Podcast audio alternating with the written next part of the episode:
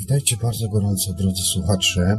Właściwie już nie wiem, ilu mówić radiów, ale na pewno w Radiu Paranormalium, Radiu Cenzura oraz w Radiu Dreamtime. Tak, będzie zmiana formuły radia, właściwie nadawania audycji, ponieważ audycja będzie częściowo na live, ale też częściowo będzie jako audycja podcastowa, ponieważ niestety nie mam czasu i możliwości, żeby nagrywać, a też chcę inne projekty robić radiowe. Dlatego też postanowiłem, że tak będzie. Natomiast przynajmniej przez pierwsze parę audycji będzie po prostu inna forma. Będzie to forma mająca na celu przeprowadzanie takich wywiadów jakby ze mną oraz z Marcinem z Kuźni Wojowników i ta audycja będzie właśnie miała taką formę. Będziemy troszkę omawiali o czasie snu w, w kuźnie wojowników. Tak to by można było nazwać. Dlatego też ustaliłem sobie wcześniej z Marcinem, że po prostu taka forma będzie jak najbardziej najlepsza, najlepsza, ponieważ będziemy tutaj też troszkę lawirowali, że tak powiem, pomiędzy bardziej a mniej doświadczoną osobą. Oczywiście doświadczoną to będę ja tutaj, natomiast Marcin, z racji tego, że jest troszkę mniej doświadczoną osobą, będzie, tak przypuszczam, będzie ciekawsze pytania zadawał i dzięki temu będzie to wszystko tak fajnie jakoś wyglądało. Dlatego też właśnie będzie inna troszkę forma tej audycji. Ja mam tutaj Marcina na linii i już go zapraszam do naszej wspólnej audycji, a zarazem zapraszam Was do wysłuchania, oceniania, komentowania i zadawania pytań. Jeżeli jakieś pytania będziecie mieli, to bardzo proszę Was o wysyłanie pytań, jakie byście chcieli, abyście, abym Wam poruszył, odpowiedział na pytania do Radia Paranormalium oraz do Radia Cenzura. Kontakty sobie znajdziecie na pewno bez problemu, a jeżeli nie, to wyszukiwarka internetowa Radio Paranormalium, Radio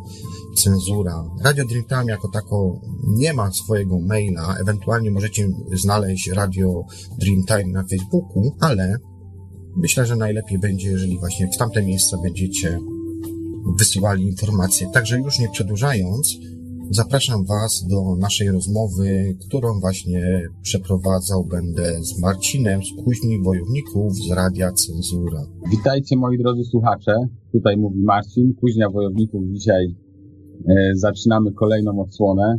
Witaj Marcinie, witaj Marcinie.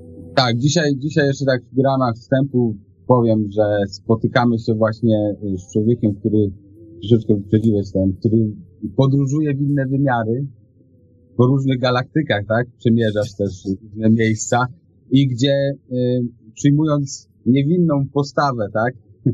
gdzie przeciętny człowiek powiedziałby, że on tylko śpi, ty doświadczasz niewiarygodnego wchodząc w stany LD, jak nie mam, tak? Świadomego snu i, no i OB to są dwie różne sprawy, ale to też są jeszcze inne śnienia, są sny programowalne, są jeszcze zupełnie inne śnienia. To co, to ja Ciebie witam, witam moich ja słuchaczy. Też witam i, i witam e... również słuchaczy Radia Cenzura. Mhm. Mhm, dziękuję, dziękuję. No to w takim razie, ja jeszcze tak, do Paranormalium pozdrawiam wszystkich słuchaczy oraz Dreamtime i, i tak jak mówiłeś, zrobimy taką serię, ale ja myślę, że ta seria będzie bardziej może pod kątem właśnie e, tych czasu snu. Takiej, wiesz, na zasadzie na zasadzie, e, żeby to pociągnąć po prostu w jakiejś innej tam formie. Tak? Ale to już będziemy rozmawiać później. Teraz przejdźmy może najpierw z nami jest Juby, człowiek, który z nami zajmuje się już dość długo. Jak u Ciebie się to zaczynało? Jak Ty, jakie Ty, mm, jak Ty zaczynałeś właśnie swoją przygodę ze świadomym snem i tego typu, te, tego typu tematami? Hmm?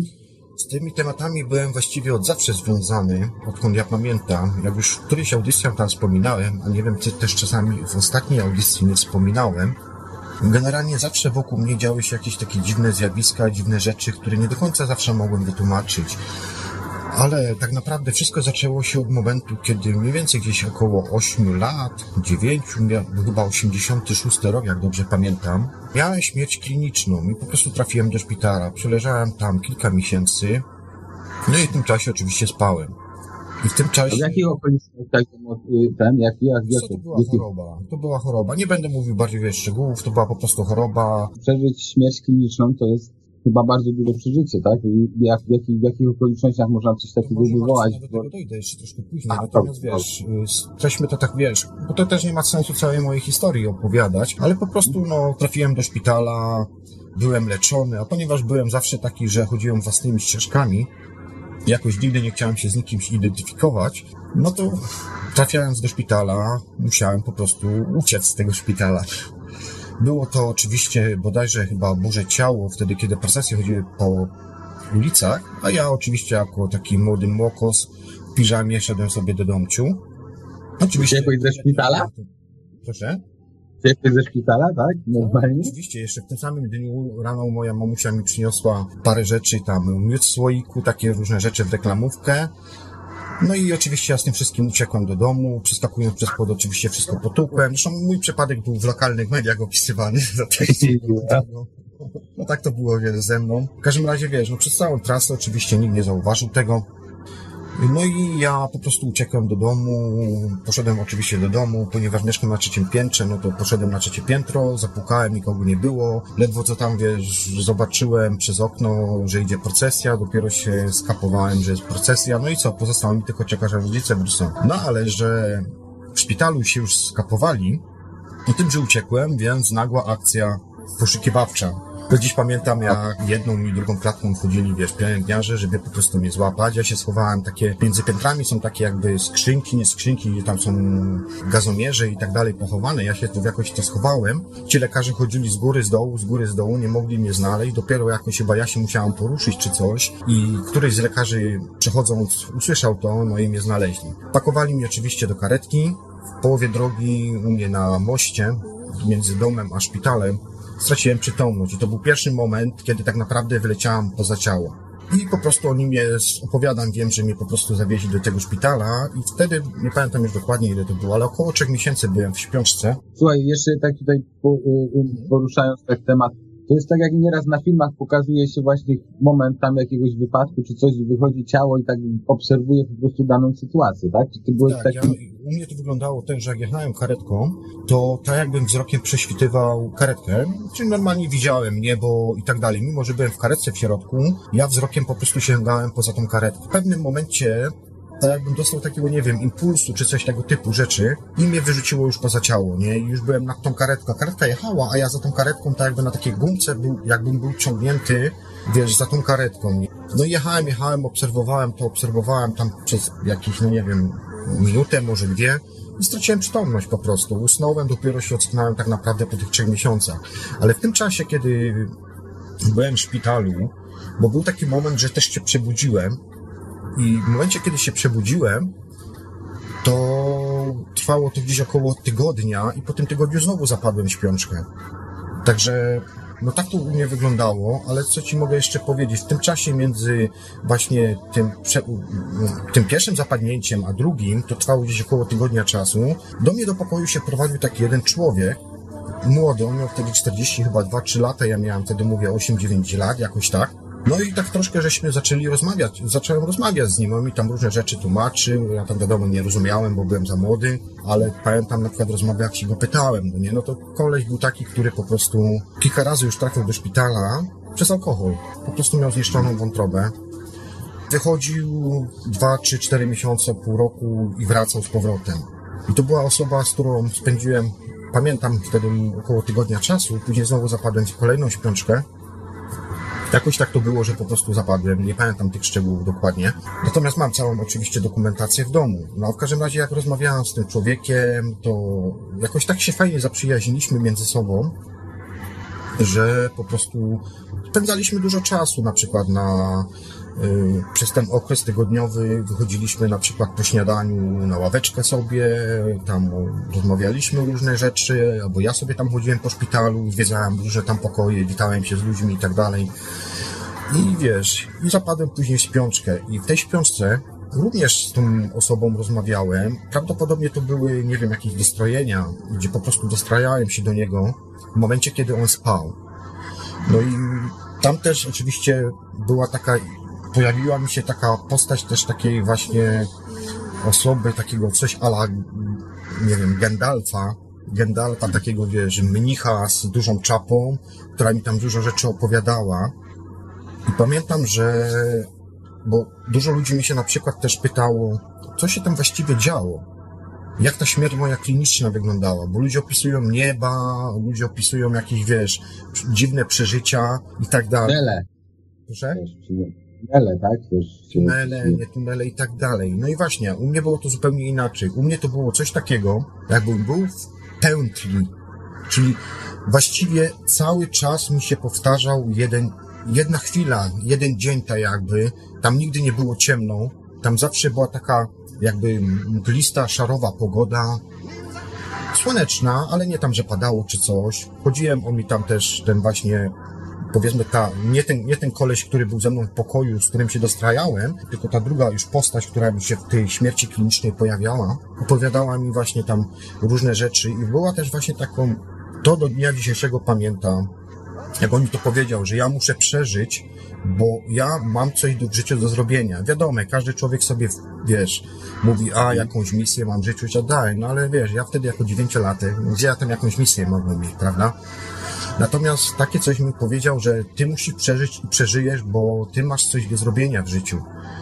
I pamiętam później już, kiedy się już wybudziłem, a jeszcze pamiętam jak w, w pewnym momencie było coś takiego, że ja leżałem na tym łóżku. To oczywiście jeszcze było w trakcie śmierci klinicznej i na łóżku siedział ten człowiek, z którym tam spędzałem w pokoju, bo było nas dwójka. I w pewnym momencie on siadł na tym, na, na rogu, znaczy no na rogu, tak na środku gdzieś mniej więcej tego łóżka i powiedział, że on po prostu będzie się już ze mną żegnał. I to był ostatni moment, kiedy go zobaczyłem w snach. I jakoś było tak, że ja po tym spotkaniu, jakoś nie wiem, jeszcze dwa, trzy razy tam obracałem się głową w różne tam strony pokoju i w pewnym momencie się odwróciłem i on mi z tego po, po prostu, z tego łóżka zniknął. I później jakoś było tak, że nagle się jakoś obudziłem, z relacji już oczywiście to mówię, tak jak to pielęgniarki tam opowiadały. Ja wtedy jeszcze dochodziłem do siebie, byłem bardzo gruby wtedy, jako małe dziecko, ponieważ byłem karmiony cały czas dożylnie, no tymi, tymi, wiesz, solami, czy coś takiego, wiesz, żeby po prostu karmić organizm y, czymś, tak? No i pamiętam, że jak już doszedłem do siebie tam po jakimś czasie, to się w pewnym momencie właśnie zapytałem pielęgniarki. No i okazało się, że po prostu gościu umarł.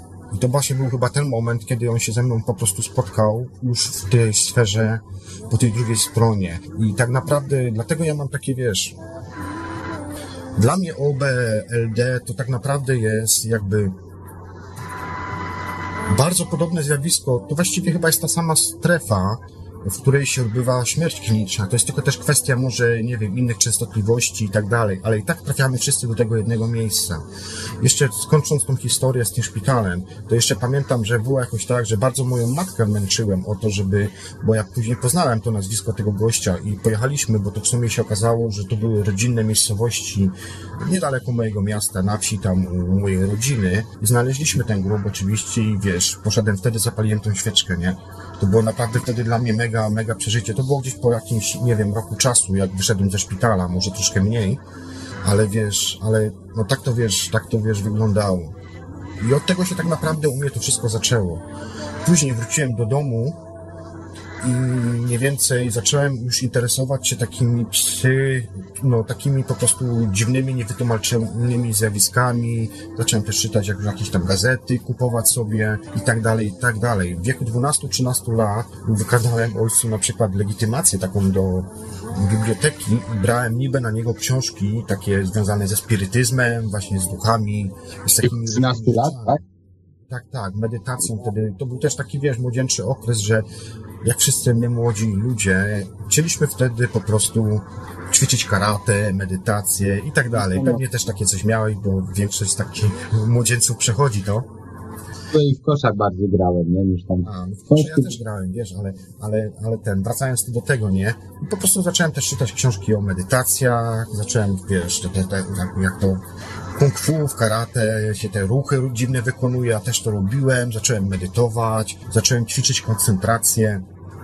I na przykład, ponieważ mieszkałem w pokoju z bratem, to kiedy brat szedł na przykład o 10 czy tam 9 wieczorem spać, ja się kładłem, odczekałem chwilę, usnął, siadałem sobie na środku pokoju, żaluzje, wszystko zasłaniałem, żeby była ciemnica i po prostu uczyłem się koncentracji. Takie jedno tylko lekkie, maluteńkie światełko dawałem, bo to też jest dobra metoda właśnie na wyćwiczenie koncentracji.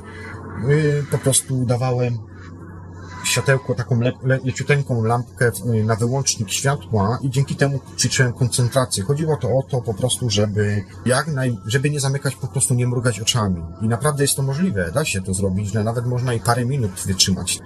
I ja tak ćwiczyłem. No i któregoś razu wszedłem w taki jakiś dziwny stan, że nagle, będąc w pokoju, ja leciałem nad górami. Zrobiła mi się takie właśnie jakby rybie oko, jak to często jest w OB na przykład. Teraz już wiem, że to jest w OB. I ja nagle leciałem. I leciałem Obę wytłumaczmy jeszcze, Mhm. słuchaj, wytłumaczmy jeszcze dokładnie obę, co to znaczy, ze względu na to, że słuchaj, te pojęcia, które tutaj są poruszane, to możesz ty znać, ja mogę orientować się mniej więcej, tak, co to znaczy, a nasi słuchacze mogą w ogóle nie mieć pojęcia w ogóle o czym tu mowa. Także uściślimy to. OB to jest out of body experience, tak, czyli Body experience, czyli wyjście poza ciało, a lucid dream jest to marzenie senne. Jedni to łączą, że to jest tak naprawdę jedno i to samo. Ja to rozdzielam. Uważam, że to nie jest to samo. Natomiast według mnie e, LD, czyli lucid dreams, świadome śnienie, jest wyższym stanem od OB. I to nie tylko ja, tak wiesz, wymyślam sobie, bo tak już wspominaliśmy we wcześniejszej jakiejś tam audycji, w której braliśmy udział, choćby nawet, jeżeli, okej, ja jestem zwykłym człowiekiem, więc mnie nikt nie musi słuchać. No ale wydaje mi się, że na przykład taki pan jak Jarek Bzoma jest większym autorytetem dla tych różnych ludzi, dlatego skoro on to mówi też, no to jednak chyba rzeczywiście tak jest. I to rzeczywiście są inne stany, to widać, bo Lucid Dream można wykorzystać, e, znaczy inaczej. Lucid Dreams można wykorzystać do osiągnięcia stanu OB. I powiem dziś już z perspektywy lat, że jest to łatwiejsze niż, sam, niż mocowanie się z własnym organizmem i próbowanie wyjść na siłę, bo przeglądając, czytając różne fora, ludzie strasznie chcą mieć to OB, strasznie chcą mieć to OB i idą pod górkę. A żeby osiągnąć OB, to jest i nie mówię o spontanicznym, i nie mówię o takim szybkim, bo można też zrobić takie szybkie, ale to trzeba się też wysz- wyszkolić. Natomiast takie, mhm, takie zwykłe OB to jest to proces, który zaczyna się mniej więcej po 40-50 minutach. Czyli trzeba przejść te wszystkie fazy y, dostrajania się, czyli najpierw oddech, dotleniasz organizm, oddychasz, tak jak to Abart w swoich audycjach mówi, i masz takie jakby obniżenie częstotliwości. Niektórzy to czują jako kliknięcie i dalej, i dalej, i dalej. Ale pytałeś się, co to jest OB i co to jest Lucid Dreams. Lucid Dream to jest po prostu świadome śnienie. To jest śnienie jakby wewnątrz siebie. No tak to najprościej mogę wytłumaczyć. Ja Natomiast to na, najprościej to na przykładzie. Zasypiasz i sobie myślisz o tym, co będziesz śnił, tak? Czy kontrolę masz nad tym, co śnisz, Tak, tak? wtedy już jest programowalny sen. Wtedy już programujesz ten sen. I rzeczywiście da się tak zaprogramować sny, że po prostu będziesz miał to, co będziesz chciał. Ja- tutaj takie, takie, takie, takie też pytanie do Ciebie, bo słyszałem o tym, że doświadczając właśnie tych świadomych snów, Ty jako człowiek, jako normalnie funkcjonująca tutaj w społeczeństwie, nie śniąca, może nabierać doświadczenia. Czy to jest prawda, że po prostu możesz się w czasie świadomego snu uczyć jakichś rzeczy? Jak to, jak to mniej więcej wygląda? Bo to, to jest bardzo ciekawe. Jeżeli Ty doświadczasz czegoś w czasie snu, a to jakby efektuje na Twoje umiejętności w realnym świecie, to przecież to jest bardzo dobry y, sposób podniesienia swoich kwalifikacji. Żeby to wszystko zrozumieć, to trzeba zacząć praktykować, ale rzeczywiście tak jest. I to nie jest wymysł, ponieważ już współczesni nawet badacze robią takie badania, właściwie robili, dalej tam pewnie jeszcze gdzieś robią, jakieś inne różne instytuty, ale dzisiaj ćwiczenie OB jest czymś naturalnym. Dzisiaj właściwie każdy sportowiec, który ćwiczy, to praktykuje również OB. Oczywiście ja robię OB w sposób naturalny, ale są też różne na przykład urządzenia. Można sobie takie urządzenia kupić. Swego czasu w Polsce promował to Adam Bytów, jak dobrze pamiętam. Takie urządzenie specjalne, które zakładałeś sobie na głowę i ono cię wprowadzało. Ja nie miałem tego urządzenia, ale miałem takie urządzenie kiedyś, ponad 10 lat temu, jak przyjechałem do Anglii, to się uczyłem języka angielskiego. I powiem Ci, że po prostu było to urządzenie mega, mega, mega. Także Site jak najbardziej polecam, ale Site również wykorzystywałem do uczenia się języka angielskiego, ale również wykorzystywałem właśnie do osiągania stanów OB albo Lucid Dreams. Przepraszam cię, Iwy. Y, Sita to jest... y, Sita to jest... y, To są takie specjalne te, te okulary. okularki takie, tak? Mhm. Z takim do Tak. nosa, że... y, no, ja powiem szczerze, że ja to kiedyś próbowałem... Ja sobie nawet to kupiłem, żeby się uczyć angielskiego, ale ja, ja spałem. No właśnie, Ja zasypiałem, może, może właśnie w czasie tego spania mi coś tam do głowy wchodziło, ale ja ci powiem, że tak namacalnie w sposób taki, wiesz, no bezpośredni, nie tam, ja wtedy nie miałem zielonego pojęcia o tym. Czytałem coś tam o jakichś, nie wiem, o, o, o rzeczach typu poprzednie wcielenia, czy coś takiego się interesowałem, ale to nigdy na mnie nie działało. Ja byłem jakoś tak za bardzo chyba sceptyczny, albo za bardzo oporny, żeby to w ogóle, czy na- nawet może nawet tego do końca nie rozumiałem, o co to w tym wszystkim chodzi, gdzie dzisiaj no patrzę na to zupełnie inaczej i, tak jak mówię, no ja spałem, jak używałem tych okularków, no to zasypiałem, także mi to nie dawało żadnych, no może tak jak mówię, no w czasie spania, no ale to już jest nieweryfikowalne, jak tam to wszystko wchodzi w podświadomość, tak, no, w sposób bezpośredni tego nie odczujesz, tak. No tak. Natomiast wiesz, ja to urządzenie wykorzystywałem i rzeczywiście to urządzenie na mnie działało. Bardzo proste urządzenie, w tle puszczałeś sobie muzyczkę, dostrajałeś się, miałeś taki dzyndzel nad nosem, on po prostu twój oddech mierzył, badał i dostrajał. Jeżeli na przykład zasypiałeś, dlatego się trochę dziwię, że zasypiałeś, bo tam było takie specjalne urządzenie, które twój oddech badało. I jeżeli na przykład dosypiałeś, to dostawałeś w uszy taki specjalny sygnał, żebyś po prostu nie usnął. No ale Jeszcze takie dwie były, czerwone jakieś takie, co się świeciły Tak, tak, tak, tak, tak, tak, tak, tak, tak. No ale w każdym razie wiesz, bo czekaj, bo za dużo wątków poruszamy, więc tak tutaj OB, tak jak powiedziałem, według mnie OB jest niżej od, do pewnego momentu OB jest niżej, ale później właściwie tak naprawdę już nie ma znaczenia, czy to jest OB, czy to jest LD, bo jeżeli lecisz sferę kosmiczną, to właściwie jesteś już w innej rzeczywistości. OB, LD to są tak naprawdę tylko techniki, metody wychodzenia poza ciało. Dlatego takie roz, roz, rozdrabnianie, wiesz, tak to jest tak naprawdę zajmowanie się pierdołami, bo tak naprawdę chodzi o efekt końcowy, o cel, a nie o sposób, w jaki to osiągasz. Ja bym to tak określił, dlatego nie chciałbym rozdrabniać, czy to OB, czy LD. Jasne, czasami tam się przez moje gardło przewiną te słowa, natomiast wolałbym jednak mówić po prostu sen i koniec. I to by było najbardziej takie, wiesz, rozsądne podejście do tego. Zresztą to nie tylko ja też tak do takich wniosków doszedłem, bo nawet mój właśnie redakcyjny kolega Tomasz z Radia na Fali również w ten sposób mówił. Do, do pewnego momentu jest to rozgraniczanie, a później to właściwie już nie ma znaczenia. Natomiast jeszcze kontynuując ten wątek, o którym wcześniej mówiłem, kiedy właśnie miałem w, tym pokoju, siedziałem sobie, medytowałem, bardzo dużo medytowałem, już, na, już od małego praktycznie. Medytowałem, wiadomo, leciałem sobie wtedy nad tymi górami w trakcie medytacji i w pewnym momencie pojawiły mi się coś takiego jakby jakieś takie runy i pojawiła mi się taka czarna postać takiego jakby diabła, nie wiem, jakby to określić. I to był moment, kiedy się tak naprawdę przestraszyłem wyjścia poza ciało. I odrzuciłem to na parę lat. Dopiero gdzieś tak mniej więcej znowu gdzieś, nie wiem, w wieku 14, 13 lat zacząłem znowu medytować. Zacząłem się uczyć. Wtedy byłem dość aktywny fi- fizycznie, ćwiczyłem, biegałem, robiłem lekko atletykę, nie paliłem, nie piłem alkoholu i tak dalej, i tak dalej. Żadnych jakichś takich rzeczy. 14, 14 lat, ma- 14 lat mając, to wiesz, No wiesz, ciężko pić alkohol, nie? oj, byś się zdziwił. Dzisiaj to już 13-latki nawet, albo 12-latki próbują. No, Dzisiaj, dzisiaj to może tak. Także wiesz, yy, no tak to wiesz, wyglądało u mnie i później po prostu, no co, szkoła średnia, ponieważ dojeżdżałem właściwie od, od 15 roku życia, ciągle byłem w rozjazdach, do dnia dzisiejszego jestem ciągle gdzieś w rozjazdach, ponieważ musiałem do szkoły codziennie rano wstawać, musiałem dojechać też parę, parę dziesiąt kilometrów, później znowu jeszcze wrócić, jeszcze do domu, się przygotować i tak dalej. Człowiek to po prostu odrzucił. Później zaczęła się kariera, jedne studia, drugie, trzecie studia i tak dalej. Ale w trakcie studiów też już nieraz się przekonałem i też próbowałem wykorzystywać właśnie te transe, bo to też trzeba jeszcze odróżnić. bo można się też wprowadzać w transę i niekoniecznie mieć snu.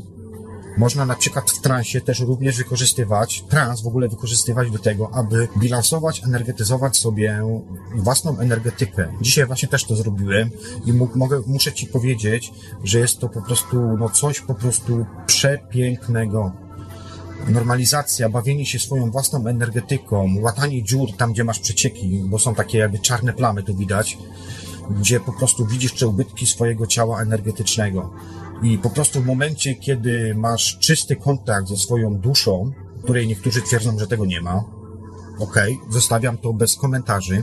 Zawsze uważam, że to jest kwestia po prostu doświadczenia. Jeżeli czegoś nie doświadczysz, to nie możesz o tym mówić. Tak jak to kiedyś w Radiu Paranormalnym powiedziała Conchita w jednych z wywiadów, bardzo mądre słowa. Do dnia dzisiejszego te słowa zresztą pamiętam, że bez doświadczenia nie ma zrozumienia.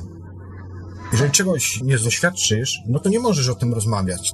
A to, że tak jak mieliśmy przykład w ostatniej na przykład audycji naszej wspólnej, gdzie tam jeden z słuchaczy próbował nam wyjaśnić formułki z Wikipedii czy z czegoś, no to wiesz, dla mnie to nie jest żaden argument. Jasne, słuchaj, y, bo wiesz, ja ci szczerze powiedziałem, że tutaj się wiesz, przyznam, że zacząłeś opowiadać właśnie o tych łataniach dziur i, i tak myślę, o kurczę, tutaj już takie jest moje niezrozumienie, że będzie ciężko, także Wiesz, no, mm. tu trzeba też zrozumieć jedną rzeczą, bo dla wielu ludzi... Tak jak mówisz, praktyka, to... tak? Czy, czy, czy, praktyka by mi jakoś to może bardziej kazała o co chodzi, tak? tak, no, słuchaj, dla wielu ludzi jest po prostu niepojęte to, że jest coś więcej niż mniej. Dziś taka jest prawda, że tak jak na przykład Alan Watts kiedyś powiedział, dzisiaj ludzie martwią się tym, że się martwią, że się martwią. No tak, no to to jest... No właśnie. Wiesz, i po prostu dlatego mówię, doświadczenie, ćwiczenie, nie czytanie książek, owszem, wszystkim się trzeba interesować, ale używać swojego logicznego mózgu, myślenia i wyjmować to, co jest najlepsze da, dla nas w danym momencie. I to jest po prostu najlepsza rada. W każdym razie, wiesz, trzeba też mieć y, pojęcie i trzeba też wiedzieć o tym, że nie żyjemy tylko tutaj w tej rzeczywistości, Natomiast są jeszcze inne rzeczywistości. Dla mnie dzisiaj to tak naprawdę przełączanie się pomiędzy tymi rzeczywistościami jest tak, jakbym wstał teraz na przykład z łóżka i wyszedł sobie na ogródek. Oczywiście wiesz, mówię to w uproszczeniu, bo jednak tu trzeba się położyć, jednak trzeba się jakiś tam trans wprowadzić, ale jak mówię, jeżeli masz już dobrze wyćwiczony mózg, wytrenowany, bo albo trzeba mieć predyspozycję, albo trzeba być wytrenowany, to właściwie kwestia czasu. Ja na przykład bardzo często wykorzystuję takie doładowanie się energetyczne, na przykład kiedy, ponieważ pracuję w trybie nocnym, więc często o 7 rano wychodzę z pracy. I mam bardzo krótki czas na to, żeby wrócić do domu, coś zjeść, chwilkę się przespać, a czasami nawet w ogóle nie, i jechać po prostu na lotnisko. Dlatego ja wtedy takie coś wykorzystuję, że bardzo szybko wprowadzam się w transy i w tych transach tak operuję moją energią, uruchamiam odpowiednie pola energetyczne czakry, tak aby doładować się jak najszybciej. I to jest po prostu mega, mega doładowanie i nawet czasami jest tak, że po takim mega doładowaniu ja jestem w stanie jeszcze dwa dni funkcjonować później. Natomiast po tych dwóch dniach jest po prostu takie padnięcie, że człowiek musi się po prostu jednak przespać, bo jednak deficyt jednak snu jest, wiesz, niewskazany, wręcz były eksperymenty, jak dobrze pamiętam, nawet chyba w latach 60. przeprowadzane. Gościu chyba wytrzymał jeden tydzień, jak dobrze pamiętam, i musieli przerwać eksperyment po prostu, bo gościu już miał omamy. Także deprawacja snu dzisiaj jest naprawdę poważnym problemem na całym w ogóle świecie, bo dzisiaj ludzie pracują tak naprawdę po 12 godzin, nie mają czasu na to, żeby siąść w domu, gotować, zrobić sobie własny chleb, tylko idą po prostu do marketu, kupują jakiś najtańszy, wiesz, chleb, który właściwie nie jest chlebem, tylko jakąś masą sprowadzoną z Chin, gdzieś na statkach, która... Poczekaj, poczekaj, poczekaj, bo tutaj, bo tutaj, żebyśmy, żebyśmy się zrozumieli, to jest, są ludzie tacy, którzy po prostu nie mają pojęcia, co się dzieje i to jest nie wiem, czy słyszałeś o programie depopulacji. To, jest, to są ludzie, którzy, którzy są pomału odcinani, także nie ma co już wspominać o takich, o takich sytuacjach, bo ja coraz więcej ludzi widzę, którzy naprawdę no, rezygnują z takich rzeczy i, i, i przechodzi to w zupełnie inny, inny stan. No a tam ci ludzie, no trudno, no po prostu ja bym nawet sugerował, żeby się na nich nie skupiać, no bo niech się bawią tymi zabawkami, jakie mają, niech robią to, co robią, no a efekt jest taki, że po prostu no, pokolenia po prostu zostają odci odcinane. Są to takie słabsze jednostki, bo to trochę nieładnie mówić o ludziach coś takiego, ale no jeżeli się nie interesujesz, nie, nie idziesz jakby z falą po prostu przemian, które są na świecie, no to tak to się dzieje. Także myślę, że tutaj ludzie już bardziej bym powiedział, że ogarnęli swoje podwórka, bo ja takich ludzi poznaję i coraz więcej ludzi takich jakby widzę, że są. Także, także skupiajmy się na tych takich jakby, no nie wiem, czy tu można powiedzieć pozytywach, ale na tych takich właśnie ludziach, co, co to człowieczeństwo po prostu podnoszą troszkę wyżej niż, niż tam właśnie e, niżej. Nie? No, także, także taka drobna tutaj uwaga. Nie? Tak, zgadza się. Wiesz, dzisiaj jesteśmy w takich czasach, że jeżeli ktoś wyłamuje się spod tego całego ogółu, tak jak nam system nałożył, no to jest uznawane za wariata i za świra, psychola. No, wiesz, jak można rozmawiać Juby, no, przecież widzisz. dla wielu ludzi to jest po prostu sen. No tak, no tak. No. Wiesz, dlatego dla mnie na przykład, jeżeli chodzi o samochody, to jest tylko samochód, tak? A inny ci, rozbie, inny ci rozbierze samochód na śrubki i powie ci, co ma, wiesz, pod przykryciem, pod nakryciem, nie? Także no tak. z którego roku i jak. No to każdy, każdy ma swoje zabawki. Tym, co się interesuje, to się interesuje. Tutaj nie ma co tam, wiesz, dyskutować. A jak wejdziesz w temat, bo z tego, co ja tutaj już opowiadasz i słuchasz i zresztą ja już, już tam interesowałem się wcześniej troszeczkę, tak wiedziałem, że te, te sny są jakieś tam właśnie wychodzenia, czy, czy tam jak miałem okazję, to tam słuchałem co po niektórych, i to jest naprawdę bardzo, bardzo ciekawy temat, tym bardziej, tym bardziej, jak tutaj chcę dodać, że można go wykorzystać w sposób bezpośredni, żeby udoskonalić siebie w realnym świecie, tak? Czyli tak jak przed chwilą było powiedziane, że sportowcy ćwiczą w czasie snu tanie obę, czy tam czy on w obę, w obę, tak? Słyszę, czy tak, na... obę, obę. Znaczy w LT też możesz to ćwiczyć, no. No, także, także podnosząc swoje umiejętności w życiu, w życiu, wiesz, na co nie, także no to jest coś, coś niesamowitego, tak? No bo ja nie tracisz dodatkowo czasu na to, żeby, żeby się rozwijać, nie? No ja ci nie jestem w stanie teraz tych badań przytoczyć, ale takie badania rzeczywiście były robione i ci ludzie naprawdę mieli lepsze osiągi. Ja nie mówię, że będziesz miał mega, a nie wiem, czy czasami... To znaczy, Adam widzisz, to, to, to na, na samą logikę, na samą logikę, tak? Jeżeli ty jesteś w stanie coś doświadczyć, twój umysł po prostu przeanalizować. Ja tam, ja tam nie mówiłem o sportowych, ja tam czytałem kiedyś to i to było chyba gdzieś tam właśnie takich, nawet z tych takich źródeł mainstreamowych, które są dla mnie nie za bardzo y, wiarygodne, bo są mainstreamowe, tak? Ale, ale to była raczej, potraktowałem jako ciekawostka i to było na zasadzie właśnie, że mówcy, mówcy, y, czy jakieś właśnie takie przemówienia mieli tam, wiesz, wygłosić, czy coś takiego, właśnie ćwiczyli, ćwiczyli to wcześniej właśnie w czasie spania i, i, i tego typu właśnie jakby umiejętności nabierali wcześniej. Nie? Także jeżeli ktoś ma opory z wystartnięciem swojej audycji, tutaj zachęcam, w ogóle zapraszam do, do Radia Cenzura, jesteśmy otwarci na nowe, no, no, nowych, nowych członków i nowych prowadzących. Także jeżeli, jeżeli bym miał pewne obawy co do, e, co do, co do wystąpienia właśnie publicznie, czy coś, może popróbować sobie w czasie snu. I tu już jest jakby taki pewien krok i można się zorientować właśnie, czy, czy, czy, to, czy to komuś może jakby, może się w tym spełnić. Także no, korzyści są, korzyści są w sposób bezpośredni. No. Także, także, także mogą się ludzie śmiać i mogą sobie mówić, a, a za dziwaków, no słuchaj, wiesz, ja poznałem już tak różnie dziwnych ludzi, że no dla mnie, no, nie wiem, no, nic, nic dziwnego, jeżeli chodzi o, czy nie wiem, trudno mi powiedzieć, tak, bo jeszcze nie poznałem wszystkich ludzi na świecie i nie wiem, co tam na dobrą sprawę za dużą kurtyną się ukrywa i za małą kurtyną, albo za małymi kurtynami, bo to różnie może być, prawda? Także, także no wróćmy do, do śnienia. Przepraszam, że tak właśnie odbiegłem y, troszeczkę od tematu. Ale jeszcze, jeszcze, jedno, mhm, jeszcze jedno pytanie, jeżeli, jeżeli jesteśmy w tej sferze takiego wyłamywania się spod systemu, czy spod jakichś takich właśnie tego, co nas, co nas nauczyli w czasie naszego wychowania, w czasie dzieciństwa, tego, czym byliśmy karmieni od samego początku i ten system, jaki zostaliśmy wtłaczani, bo powiedziałeś, że, że studiowałeś, że trzy kierunki skończyłeś. Moim zdaniem edukacja to jest programowanie, programowanie człowieka, żeby był po prostu niewolnikiem, czy po prostu wtłoczony w ten system tak, żeby on był jednostką, która funkcjonuje. Po skończeniu trzech kierunków, czyli po przejściu tej całej edukacji, to jest bardzo, bardzo duży program i jeszcze skończeniu trzech kierunków studiów. Jak to się stało, że ty wyłamałeś się i po, po, odszedłeś po prostu jakby od tego od tego schematu, który był wtłoczony, no bo ty też wychowywałeś się w Polsce i, i swoje, podejrzewam, że kilkanaście, kilkadziesiąt pierwszych lat spędziłeś w Polsce. Wyłamałeś się po prostu od tego, co, czym, czym jakby, czym był twój umysł po prostu zaprogramowany. Jak, jakich okolicznościach? Kiedy to się stało i, i co do ciebie y, przemówiło, że po prostu no, jest troszeczkę inaczej niż, niż nam sprzedają mass media, nie? No widzisz, przede wszystkim przełomowym momentem był wyjazd po prostu z Polski. Tak naprawdę za granicą zauważyłem to, że można patrzeć trochę z szerszej perspektywy.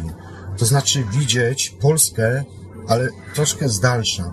Ponieważ ja zawsze jakoś starałem się być obserwatorem, zawsze ludzi obserwowałem. Zawsze mnie to fascynowało, jak ludzie się zachowują. I rozmowy z ludźmi, jak reagują na dane sytuacje. I bardzo często uważałem, że ludzie robią coś tak naprawdę wbrew sobie.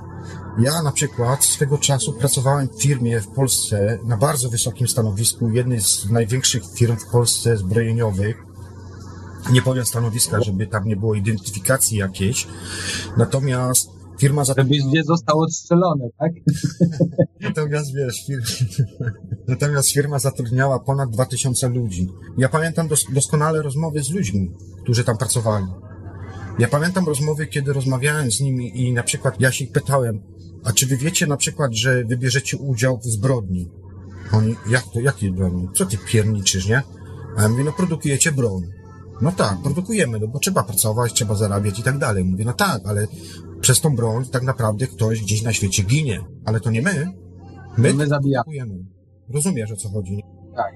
I to mi zaczęło zadawać takie też dziwne pytania. No ale wiesz, wracając do tego wcześniejszego wątku, w momencie, kiedy wróci, wyjechałem, już podjąłem decyzję, że tak naprawdę w kraju nie mam co już szukać. Pomimo tego, że mam studia porobione, pomimo, że w kilku językach potrafię rozmawiać, to właściwie ten kraj mi nic nie daje.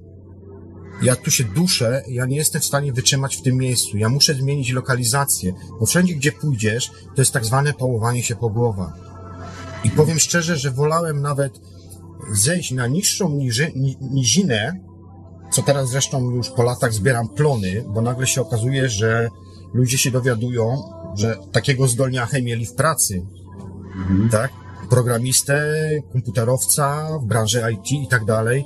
Wiesz, a tu nagle, wiesz, koleś sobie robi, obserwuje ludzi, tu z tym se porozmawia, tam se porozmawia i tak dalej. I nagle po latach się okazuje, że wiesz, ale to była taka moja trochę taktyka, wiesz, że chciałem się troszkę zniżyć do niższego poziomu, żeby zrozumieć pewne rzeczy, wiesz, może nie będę mówił tak prywatnie już, prywatnych swoich do końca rzeczy na antenie, natomiast potrzebowałem tego wyjazdu, bo ono mi uświadomiło jedną rzecz, że ono w ogóle świadome śnienie, w ogóle wyjścia poza ciało, kontakty ze znajomymi, do tych kontaktów to jeszcze zaraz dojdę, uświadomiły mi jedną rzecz, że tak naprawdę między człowiekiem jest najważniejsza relacja. Jest najważniejsza relacja, żeby po prostu być razem między sobą, rozmawiać.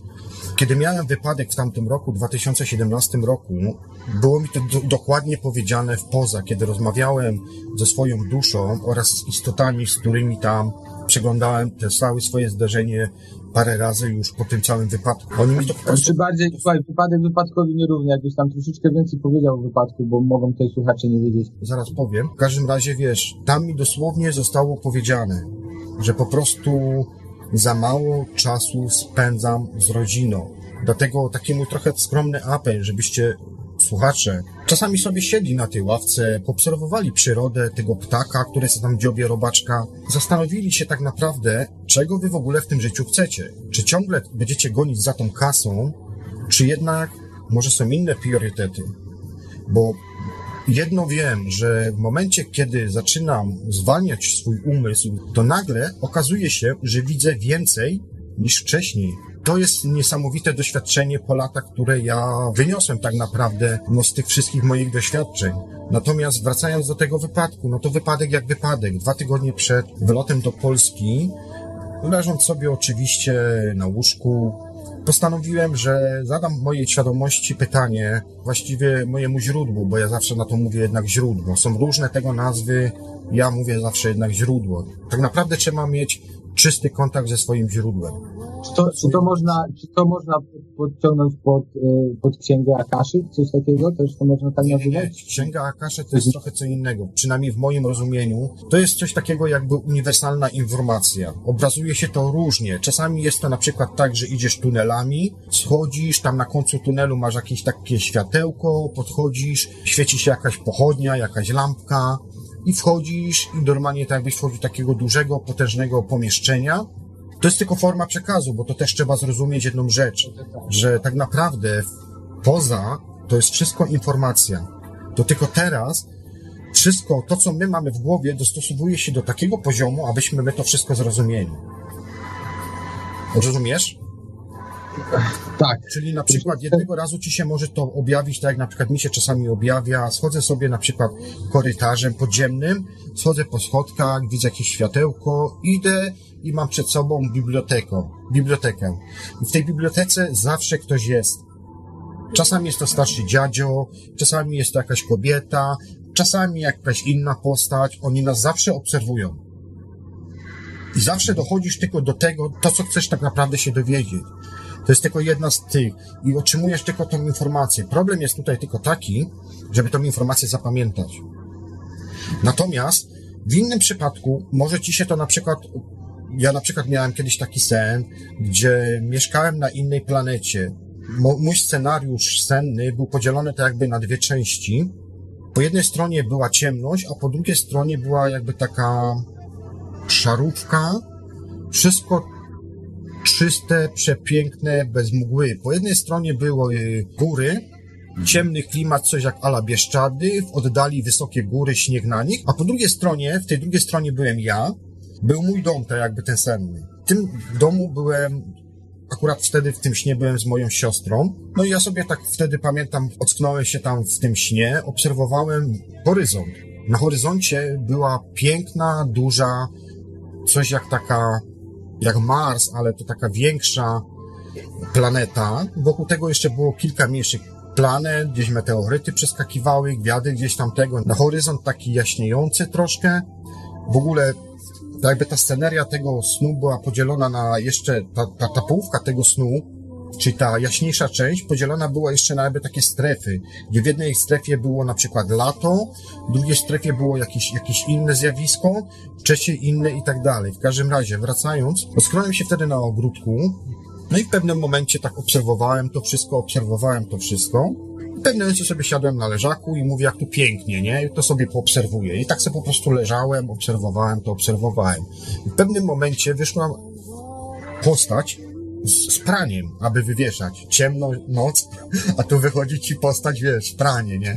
No to wiadomo, że musisz się skapować, że już jest coś nie tak. I do tego jeszcze, wiesz, była maska tej postaci przebrana, oczywiście mojej siostry, ale wiedziałem, że to jest nie moja siostra. No i w pewnym momencie oczywiście ona tam jeszcze powiedziała, co ty teraz pranie wieszasz? Ona tak, tak, tak, bo muszę coś tam, coś tam. Powiesiła to, ja tak skapowałem się, że coś nie tak i zaraz za nią poszedłem do domu. Wchodząc do domu, nagle okazało się, że z małego domku zrobił się pałac w środku. Pozłacane jakieś poręcze, jakieś złote, wiesz, schody, jakieś sale bankietowe. Wszedłem w takich, wiesz, schodkach do góry, patrzę, obraz. Okay, patrzę na ten obraz, ale w pewnym momencie ten obraz zaczyna się ruszać. Pojawia się na nim jakaś twarz i zaczynam kontakt mieć z tą twarzą. Dziś na przykład już wiem, że, bo też pewnie w którychś tam audycjach dojdziemy do tak zwanego obrazu własnej duszy. I to właśnie była ta sama postać, którą tam miałem. Był to jakby taki ruchomy obraz, wyświetlany, nie wiem, na jakiejś szklanej płycie, który po prostu ze mną rozmawiał. No i w pewnym momencie tam po tym naszym dialogu dostałem jakby pozwolenie do tego, żeby wejść do biblioteki. Ja się wtedy odwróciłem w prawą stronę, patrzę, tam takie duże schody w dół, a tam jedna taka wielka, potężna sala. I na tej sali były położone, wiesz, regały.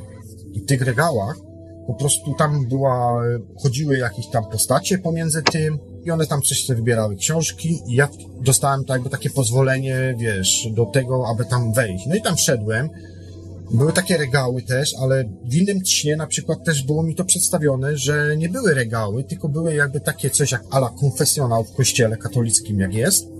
Podchodziłeś do tego, wysuwała ci się tak, jakby taka płyta i po prostu w tej płycie mogłeś znaleźć wszystkie informacje, jakie ty sobie zażyczyłeś. Także wiesz, mówiąc o tych kronikach Akaszy, to jest po prostu informacja. Może być to tylko przedstawione w taki sposób, w jaki ty to masz u siebie zaprogramowane. To są te wszystkie lata całej właśnie twojej edukacji, tego wszystkiego, co ty zebrałeś w ciągu całego swojego życia. Mało tego, jeszcze pamiętam jeszcze jak wszedłem pierwszy raz w technologię cache, kiedy robiliśmy eksperymenty w Londynie ze wspólnym również śnieniem, to dokładnie, to było pierwsze zdanie, które usłyszałem, jak już znalazłem się po tej drugiej stronie. Boże, jaki on ma siano.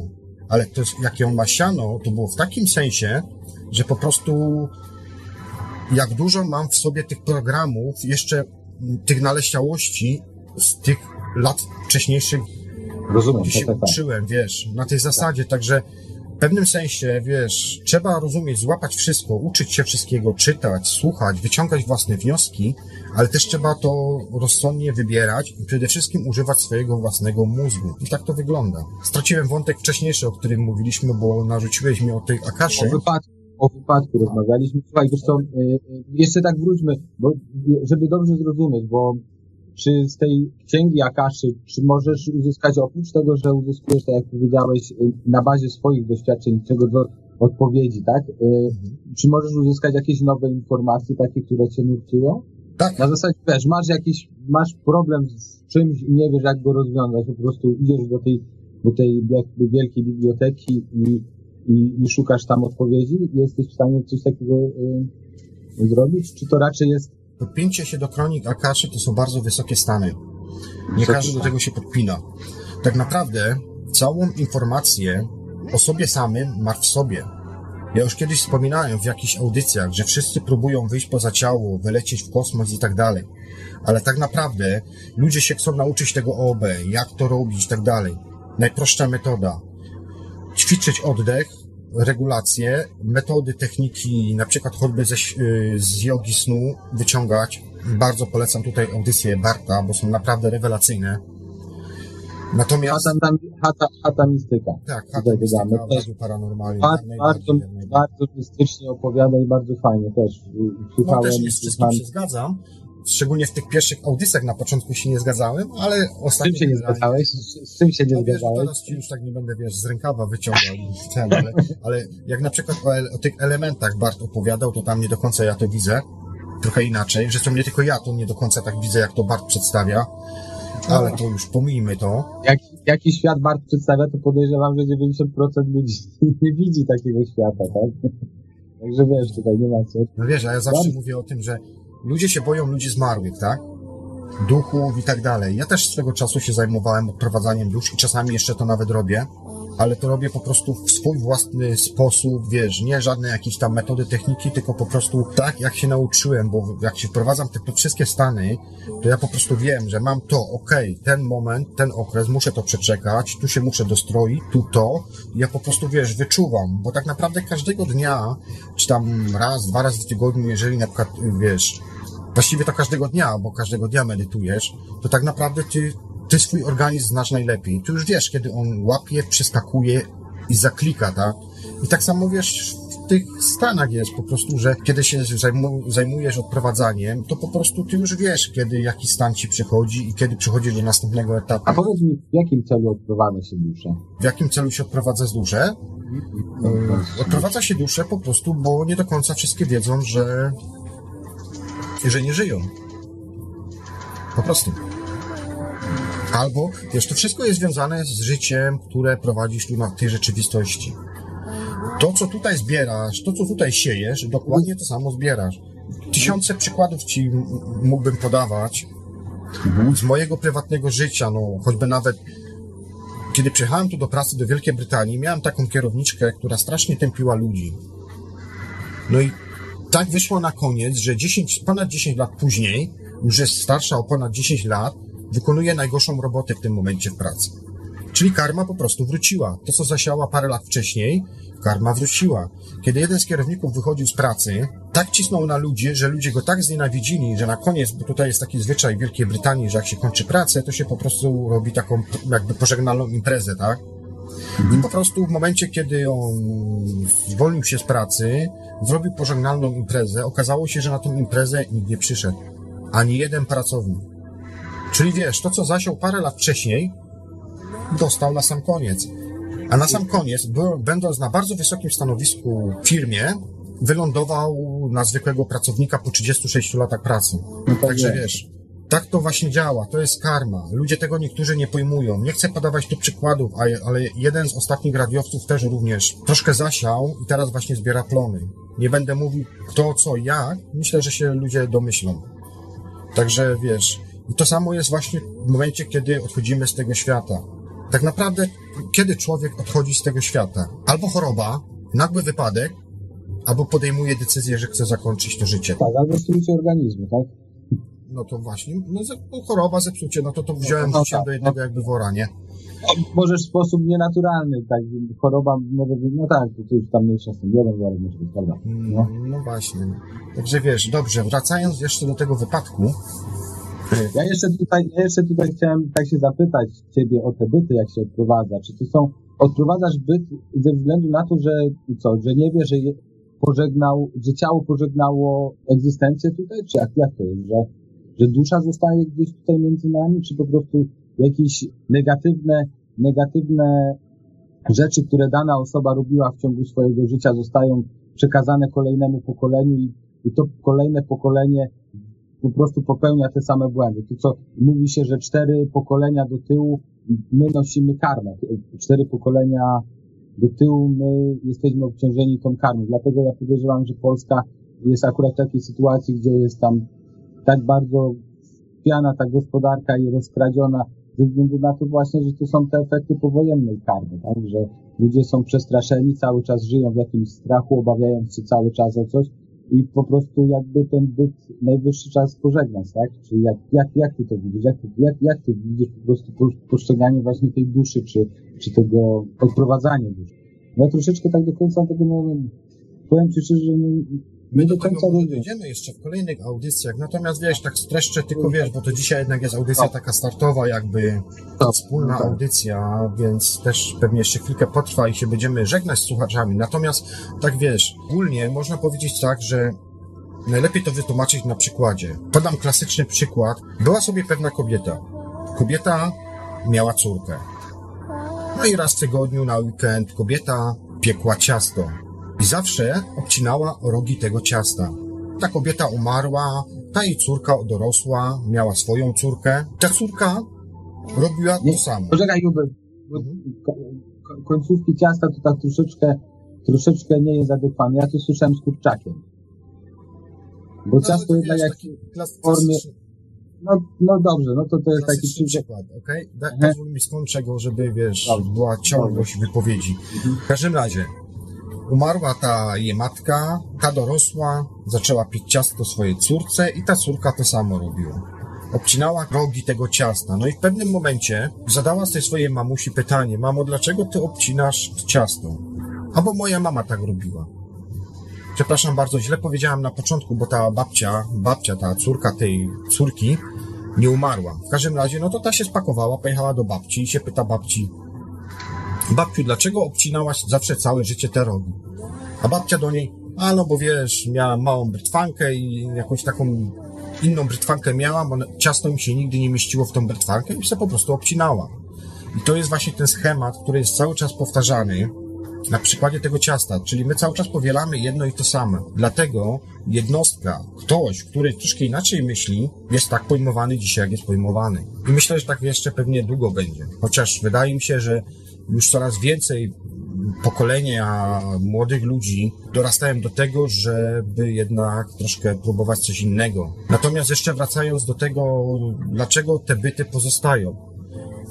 Materializm, przywiązanie do materializmu. Szczególnie kobiety to mają, bardzo dużo pierścionków. Ja na przykład pierwszy raz jak się z Tomaszem w Londynie spotkałem, z Tomaszem z Radia na Fali, to, to zobaczył na mnie i od razu mówi, ściągnij ten łańcuszek. I rzeczywiście tak jest. I nawet jeszcze wam powiem, kiedy ćwiczycie, medytujecie sobie, wprowadzacie się w stany do śnienia, to ten łańcuszek was też trzyma. I go czuć normalnie tak na piersi was wgniata, wręcz prawie jakby was palił. Naprawdę to czuć. Jest po prostu rzecz materialistyczna. Zresztą mogę ci powiedzieć na przykład, że bardzo dużo ludzi sensytywnych na przykład, ale też i nie tylko, podróżujących, bardzo często śpi na przykład w majtkach, bez jakiegokolwiek ubrania. Ja na przykład też nigdy nie lubię, zawsze, ja najchętniej to bym chodził na golasa. Najlepiej się zawsze fajnie tak czuję. Po prostu wszystko mnie tutaj, wiesz, co noszę, koszulkę, spodnie czy coś, to mnie zawsze czuję, jakby mnie to po prostu, wiesz, wtłaczało, wbijało, zbijało mnie w kulkę. Jakieś schematy. Proszę? Jakieś schematy. Tak, tak. Ja zawsze, wiesz, lubiłem w ogóle coś innego. W każdym razie to jest też taka właśnie rzecz, która po prostu powoduje to, że, wiesz, to też może być, jak mówię, wypadek, nagły wypadek, nie wiesz, nikt nie jest w stanie ci uświadomić, wiesz, do tego, że na przykład umarły. Dlatego też jest bardzo dużą robotę tutaj zrobił na przykład właśnie Bruce Moen, którego bardzo lubiałem, szanowałem, też wykonywałem jego techniki, tak jak mówię, był jednym dużym autorytetem dla mnie, jeżeli chodzi o Bruce'a Moena. To była naprawdę wielka postać, bardzo dużo ludzi wykształciła, nauczyła. Zresztą przykładem jest tutaj Rafał Nieradzik, choćby nawet. Iwelio z Radia Paranormalium przecież też w tych klimatach działał, jakieś tam kursy robił. Wywiad był przecież w Radiu Paranormalium z Bruce'em Moenem, bodajże z dwa lata temu jeszcze rok przed jego śmiercią, także wiesz, otwiera się ta świadomość, ludzie zaczynają łapać, uczą się, przekazują i wiesz, i jako zachętę mogę wam powiedzieć jedną rzecz.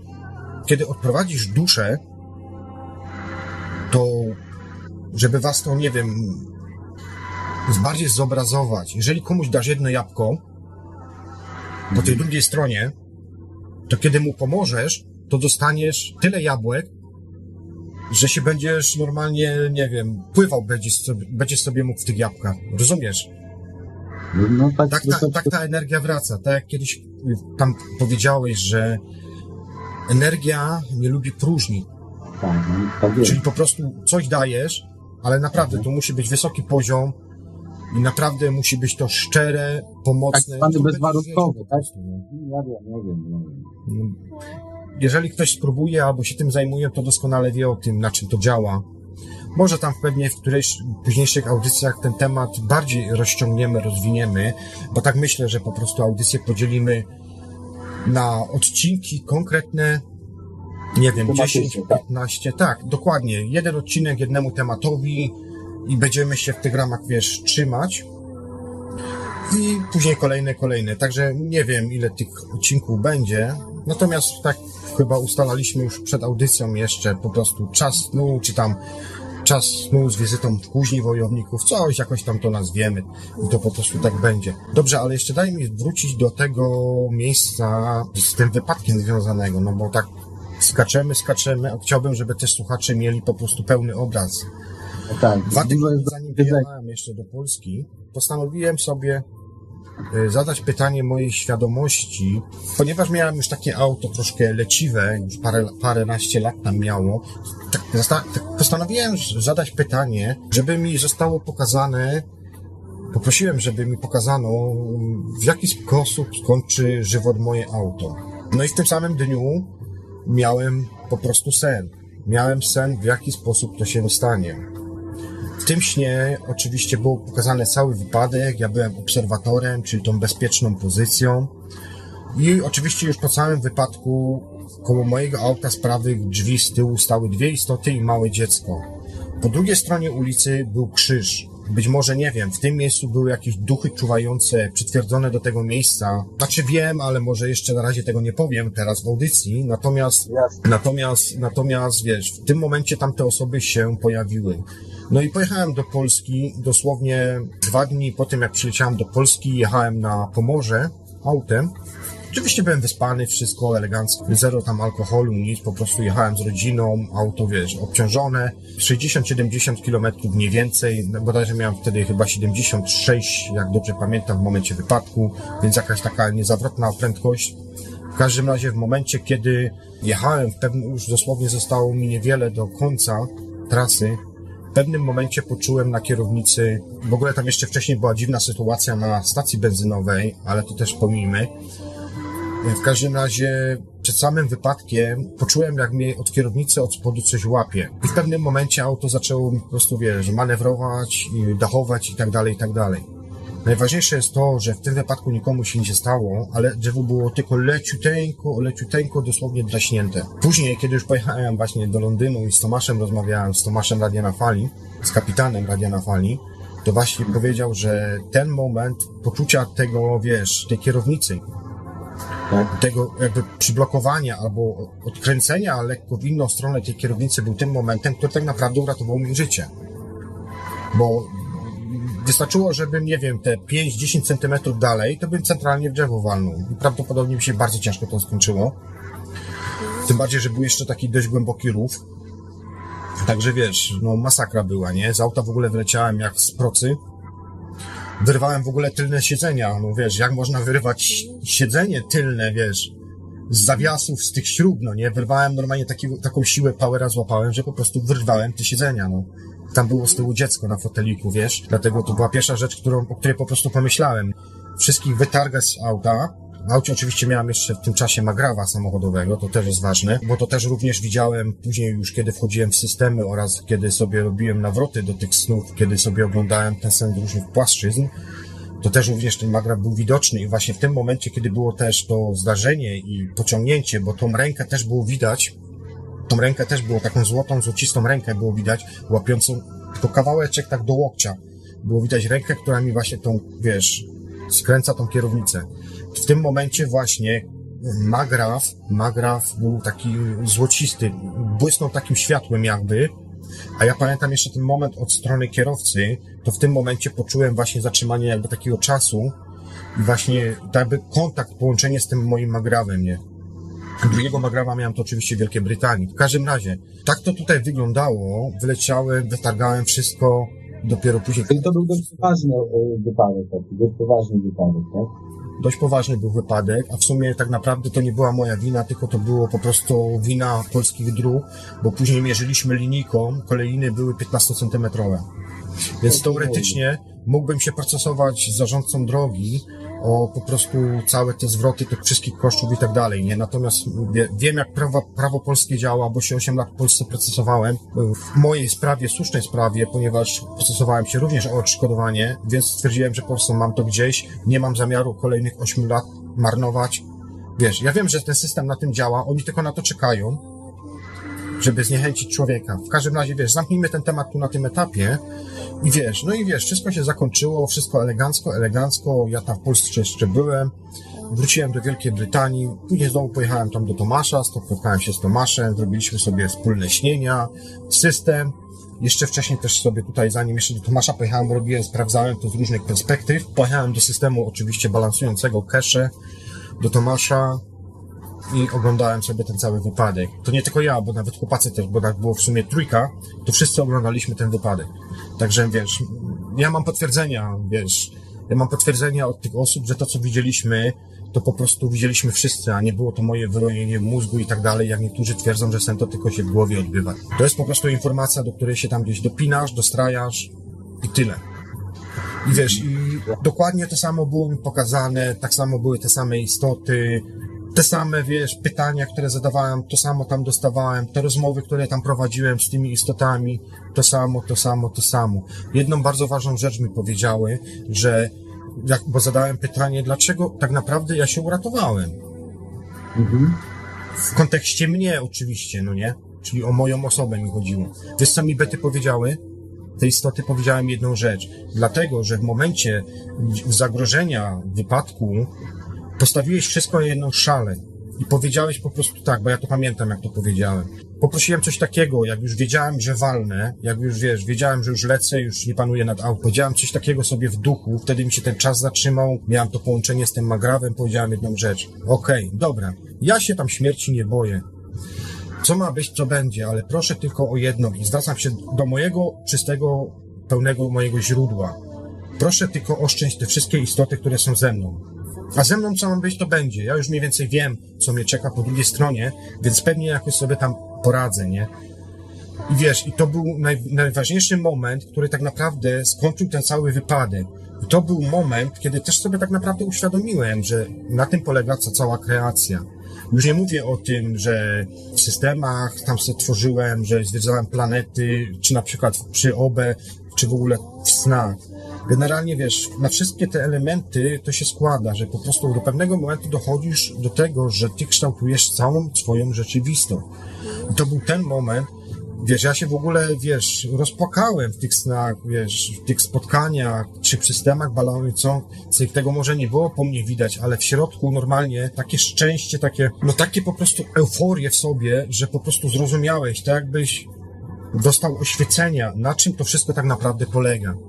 Że tak naprawdę jesteś tutaj, doświadczasz tej rzeczywistości, widzisz to wszystko, to co jak jest, ale z drugiej strony ty też jesteś potrzebny innym.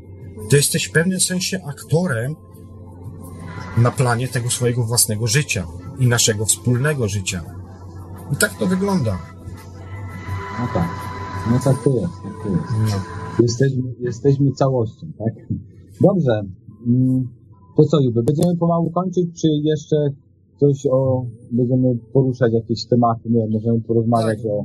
Myślę, że nie, bo po prostu to jest tak jak powiedziałem, wstępna, y, ludzie, słuchacze poznali mniej więcej jak to się u mnie zaczęło, wiesz, bez wchodzenia w jakieś tam większe szczegóły prywatne.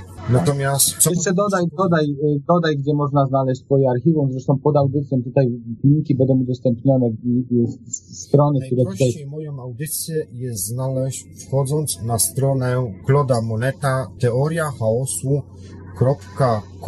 chaosu.com.pl, jak dobrze pamiętam. No.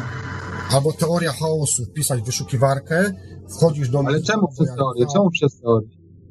Dlatego, że ja nie prowadzę swojej strony internetowej, a archiwa googlowskie to są, wiesz, jakbym chciał podać adres, to by był tysiące krzaczków, bo tak Google ma, wiesz, takie haszowania, nie? I po prostu, kiedy, wiesz, chciałbym to podać, no to wiesz, no, nie ma szans, żeby to wklepać, tak? Dlatego poprosiłem, bo rozmawiałem z Klodem na ten temat, aby umieścił po prostu linka u Michała, bo Michał też nie zawsze ma czas obrobić audycje, też czasami to są opóźnione i tak dalej. Dlatego po prostu, ponieważ od lat, właściwie od 2013 czy tam 14 roku prowadziłem też radia archiwum na fali, dlatego też postanowiłem, że w sumie ja i tak to robię, i tak to robię, więc nie ma żadnego problemu, żebym to dalej kontynuował. I po prostu poprosiłem Michała, żeby umieścił linka do mojego radia i ewentualnie jeszcze do tego archiwum. Dlatego najprościej, teoria chaosu, wyszukiwarka, wchodzimy, prawa kolumna, archiwum Jubego albo o, radio Dreamtime, no to tam jest odnośnik oczywiście do radia, natomiast archiwum, no to link i wchodzicie i tam macie wszystkie audycje z takich najbardziej zaprzyjaźnionych radiów, czyli z Paranormalium, tam swojego też radia, radia cenzury. Tak, Też dziękuję w ogóle. Widziałem właśnie, że są materiały y, y, Tak, tak, wrzucone. tak. Ja to wszystko, wiesz, obrabiam. Wiesz, trzeba dbać o to, żeby dobre informacje były w dobrych miejscach. Nie ma co karmić złych wilków. Trzeba, wiesz, jak najbardziej, tak jak to Michał powiedział, wszyscy won. ja też w tamtym No tak właśnie zrobiłem. i Jak się to wszystko na ładnie nałożyło. Ja zrobiłem w tamtym roku wszyscy won, a tydzień albo dwa tygodnie później Claude Monet prowadzi audycję wszyscy won. Tak jest, no tak właśnie, tak jest. świadomość. Słuchaj, na koniec jeszcze takie dwa pytanka Ci zadam. Też tak troszeczkę, niech może nasi słuchacze się zastanawiają, jak to, jak takie, jak takie właśnie rzeczy postrzegają. Jak Ty, jak Ty widzisz świat w najbliższych latach, tak wiesz, naście, kilka, kilkanaście lat, gdzie, gdzie, mm, czy dalej będzie większy rozwój wojen, jak to będzie gospodarczo i w okresie właśnie kilkudziesięciu lat, jak to widzisz tam na przestrzeni, czy, czy jednak ludzie są w stanie ogarnąć tak temat, żeby po prostu podnieść troszeczkę i zacząć inaczej funkcjonować niż do tej pory? Że te reguły, zasady, które ogólnie tak na górze samej są narzucone, czy one będą dalej tak bardzo mocne i, i tak bardzo my, będą miały wpływ na nasze życie? Jak ty to widzisz, Julia? Tak troszeczkę, no abstrahując, no bo nie jesteś w stanie na pewno tam, znaczy przepowiedni, nie jesteś jasnym widzem, tak jak nie mam też. No raczej nie jestem chyba, No, ale, ale ze swojego każdy jest własnym własnowidzem. Tak, no ze swojej perspektywy możesz powiedzieć, jak ty to widzisz. Dlatego właśnie zadaję ci to pytanie i jestem ciekaw odpowiedzi. Wiesz co, ja myślę, że proces się już dawno temu zaczął i to już zaczyna być bardziej widoczne. Zauważ, co się dzieje tak naprawdę od paru lat. Ludzie odchodzą od telewizji, ludzie nie chcą tego oglądać. Ludzie, tak naprawdę powstała grupa, ja bym to podzielił na dwa światy. Ludzie, którzy idą w swoją stronę, albo ludzie, którzy idą z mainstreamem. W pewnym momencie tak będzie musiało dojść do spotkania tych dwóch światów. Ten mainstream, ten bardziej, powiedzmy dla niektórych normalny świat, ten bardziej naukowy, ten taki, wiesz, bardziej, no taki normalny, którego normalnie na co dzień doświadczamy, będzie w pewnym momencie musiał dojść do konfrontacji z ludźmi, którzy pójdą trochę inną stroną. Dlatego jest ciągła walka między, wiesz, takie pałowanie się po głowach właśnie pomiędzy żebyś po prostu nie uciekł, bo ja pamiętam, ja pamiętam na przykład jeszcze, wrócę do tych snów, jaka była walka, kiedy na nowo już po latach, już tam dużo, dużo już tam przed trzydziestką, kiedy zacząłem na nowo praktykować, bo wiadomo, na pewien czas to odstawiłem kiedyś tam, no bo musiałem się zająć innymi rzeczami, ale też praktykowałem, tylko że po prostu w mniejszych, wiesz, ilościach. Natomiast kiedy powróciłem do tego, to skapowałem się tak naprawdę, że, że coś jest nie tak. I teraz po tych latach już widzę, że to daje efekty. Ludzie się podzielili po prostu. Albo zajmujesz się swoim życiem, swoim doświadczeniem, bycia tu i teraz, w tej miejscu, w tej rzeczywistości, mało tego, pomagasz innym, albo idziesz w samotność, Albo oglądasz telewizję, tak? Albo oglądasz, tele, albo oglądasz telewizję też. Albo oglądasz telewizję i żyjesz ludzie, y, cudzym życiem. Tak jak żeśmy właśnie ostatnio rozmawiali, to w prywatnych rozmowach już, właśnie, że każdy chce tworzyć... Zobacz, do czego to doprowadziło dzisiaj tak naprawdę. Ludzie przychodzą z pracy po 12 godzinach i właściwie nie mają czasu zająć się sobą. Nie mają czasu, żeby się spotkać ze znajomymi i tak dalej. Jedynie co to czekanie od weekendu do weekendu, żeby w piątek wieczorem wyjść, nawalić się w pubie, w sobotę poprawić, a niedzielę Żeby- cały dzień. Żeby zapomnieć, że się cały tydzień poświęciło komuś, tak? Czy tam się... Dokładnie. Ludzie, ludzie dzisiaj tak naprawdę między sobą nawet nie rozmawiają. No tak, no tak. Ewentualnie tylko wiesz, ja, jest masa przypadków, gdzie ludzie obok siebie siedzą i wysyłają wiadomości na przykład przez komunikator jakiś. Więc wiesz, uważam, że przyszłość będzie rewelacyjna. Przynajmniej dla mnie. Ja mniej więcej wiem, co mnie czeka, bo też sobie robię takie sny, wiesz, przyszłościowe i tak dalej. Też w pewnym sensie, wiesz, bawię się jasnowictwem, ale tak dla siebie, nie? Po prostu. tak, tak. I wiesz, oczywiście to jest sen, to jest pewna interpretacja, bo sny też trzeba jednak interpretować, bo to też jest, wiesz, Też- sen Też sen. trzeba umieć, też Tak, trzeba umieć. sny też nie trzeba do końca odbierać to, co ci się pokazuje, wiesz, w śnie. Wiesz, czasem najmniejszy, drobny szczegół jest najważniejszy w tym śnie, a reszta to jest po prostu otoczka. A reszta to jest po prostu otoczka, żeby ci uprzyjemnić, powiedzmy, pobyt w tym innym tym, w innej rzeczywistości. Także wiesz, ja dla siebie osobiście widzę świetnie tą perspektywę. Myślę, że nie tylko ja. Natomiast myślę, że problem będą mieli ludzie, no, którzy są mocno zakorzenieni tu w tych systemach. I mówię tu o wszystkim. I mówię tu i o polityce, i o mediach, również o religii i tak dalej. Bo dla mnie jest jedna rzecz niepojęta i przez całe moje prywatne życie nigdy nie potrafiłem zrozumieć jednej rzeczy. Jak ktoś, jak polityk i tak dalej może wiedzieć więcej, lepiej, co mi jest potrzebne niż ja. To jest tak, jakby ktoś ci chciał na przykład dać banana do zjedzenia, a ty masz ochotę na jabłko. Bo wiesz, on lepiej wie niż ty. To tak jak, Kto tu jest mistrzem? No tak. No. Dobrze, to jeszcze jedno pytanko takie na koniec odnośnie, od, odnośnie pieniądza, a mianowicie, bo jest to komunikator jakiś tam między ludźmi, jakby nie było. Y, Jak myślisz, jak długo jeszcze człowiekowi, czy jest w ogóle coś takiego możliwe, że człowiek odejdzie od pieniądza i zacznie komunikować się po prostu w jakiejś innej formie? Bo na dobrą sprawę, jako tako, no pieniądz nie jest potrzebny, tak, człowiekowi, bo ani nic nie produkuje, ani nic nie robi, on jest raczej właśnie w formie y, w formie takiego wymiennika, tak? Myślisz, że jest możliwe coś takiego, że, że my zrezygnujemy z tego jako, y, jako ludzkość, jako globalnie istoty żyjące na, na Ziemi, że nie będziemy się po, porozumiewać, czy właśnie wymieniać y, w takiej formie jaką, jaką daje nam pieniądz? Jak to myślisz? Myślę, że nie. Myślę, że nie. Myślę, że nie odejdziemy od pieniądza i ten pieniądz będzie dalej yy, tutaj w tej naszej rzeczywistości. Uważam, że tak. Przede wszystkim ci, którzy tworzą, kreują, zarządzają pieniądzem, oni mieli tysiące lat na to, żeby ten system doprowadzić do perfekcji. Więc prędzej czy tak czy inaczej, jedynie co, to się może zmienić forma.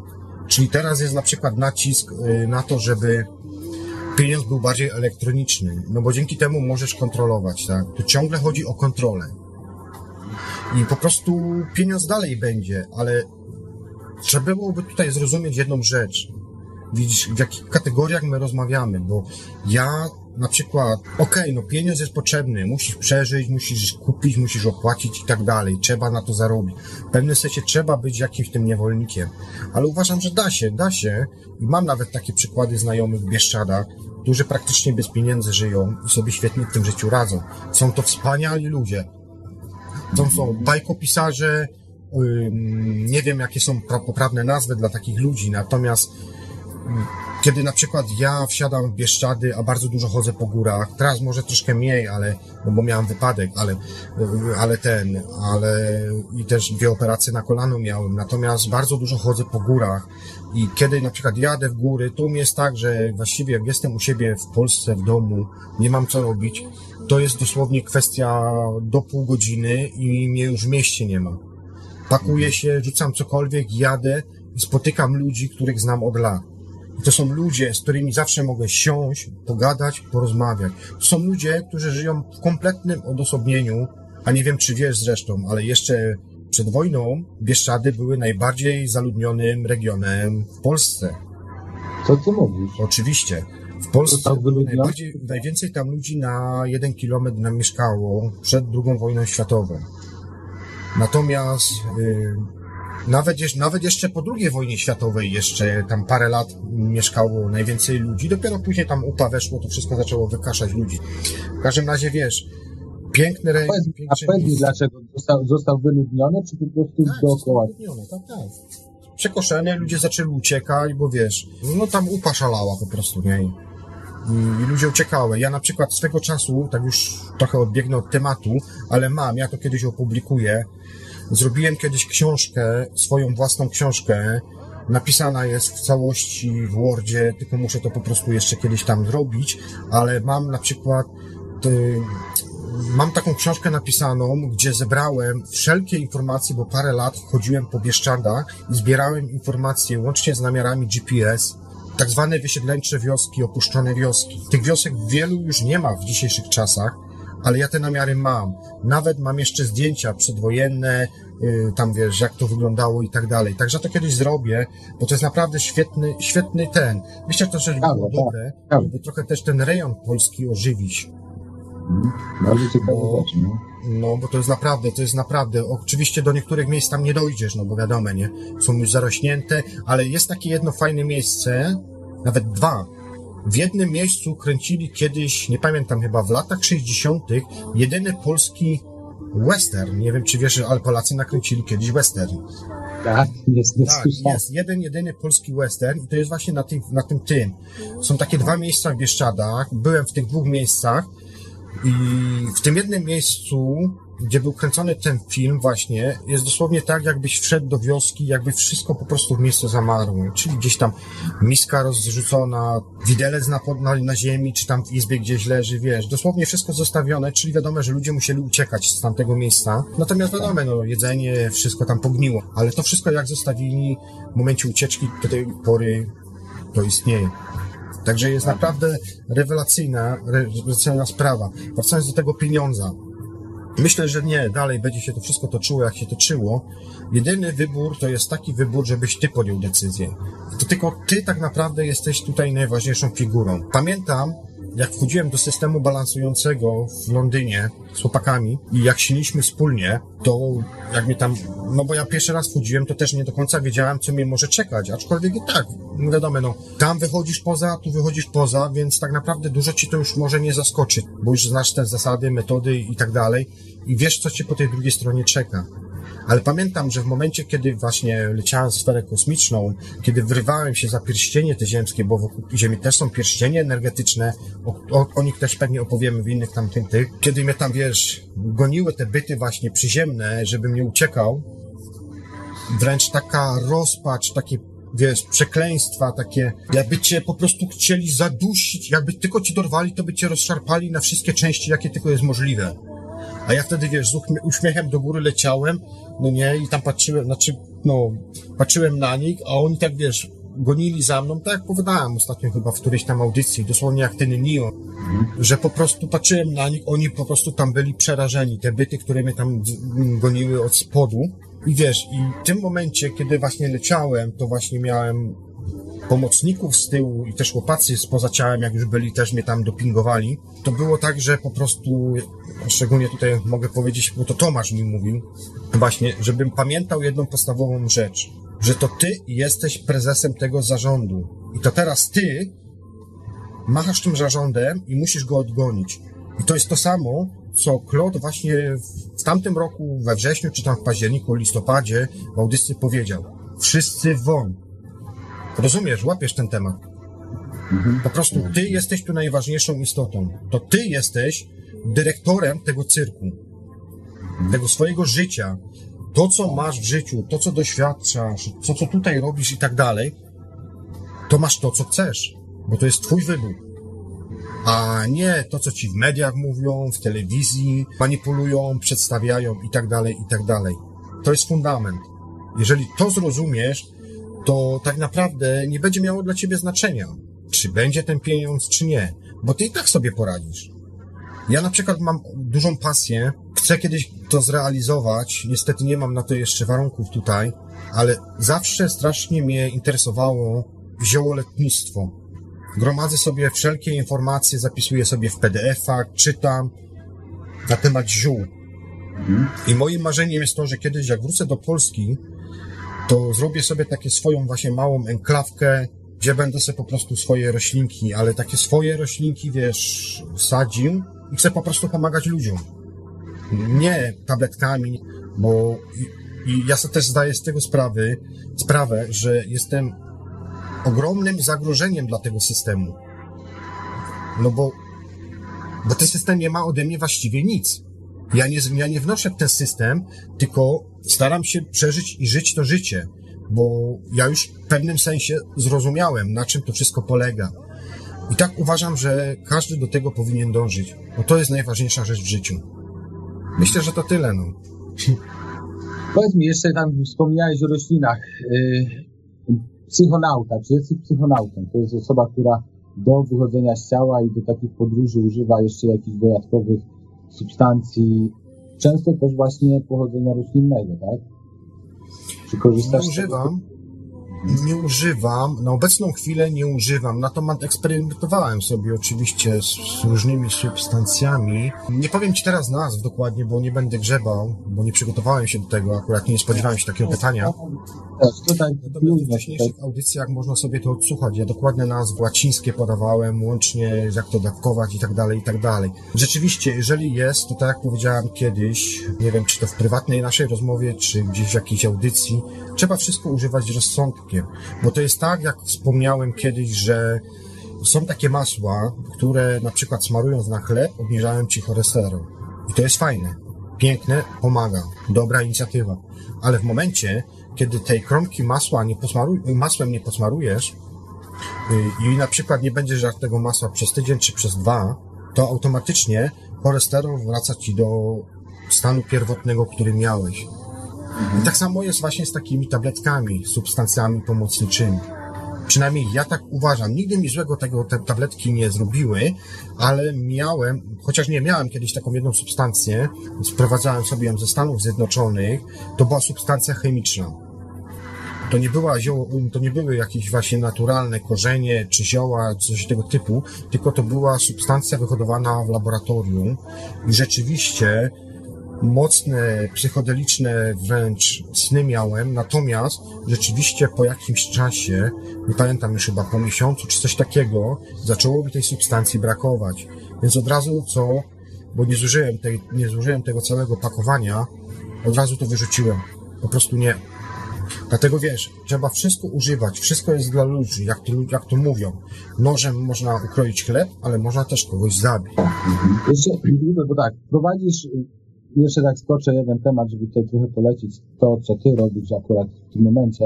Mianowicie prowadzisz czas snu, tak? W audycji, w której byłem gościem, w której będziemy prowadzić serię właśnie yy, yy, o, o śnieniu i jeszcze oprócz tego robisz nagranie 3600, tak? Tak, audycja 3600. Troszeczkę więcej powiedział na ten temat i będziemy po prostu kończyć. Chyba, że jeszcze gdzieś tam coś, coś robisz, czy bierzesz udział w jakichś projektach, które chciałbyś za, y, y, tutaj wiesz, o których chciałbyś powiedzieć, y, których chciałbyś zachęcić może słuchaczy do tego, żeby się zainteresowali. Także, Myślę, że można wspomnieć, audycja 3600 sekund. Jest to taka audycja zbieranina różnych informacji, które uważam, że są ciekawe i warto by było po prostu poznać je. Jak informowałem nieraz, te pierwsze audycje były skopane, ale zapomnijmy już o tamtym etapie.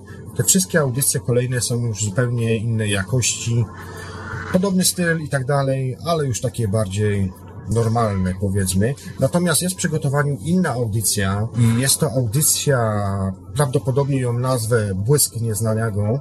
Będzie to audycja generalnie z dwóch, właściwie, no może dwóch, może trzech dziedzin. Będzie to przede wszystkim, będą to przede wszystkim duchy, będą to egzorcyzmy, oraz będą to też przypadki śmierci klinicznych, ewentualnie jeszcze właśnie coś z OBY i tak dalej.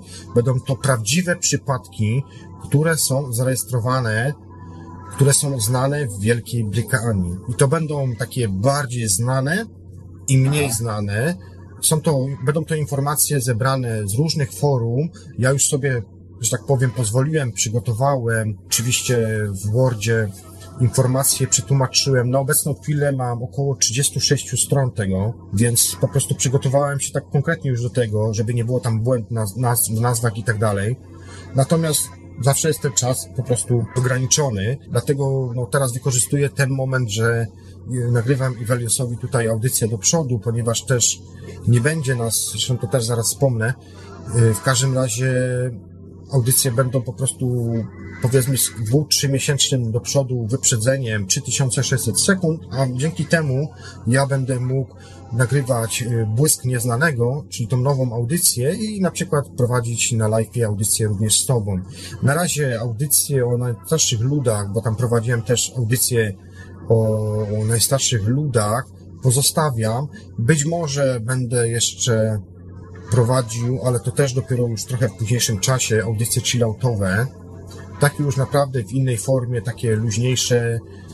Tak chodzi o to, żeby każda audycja miała też swój klimat.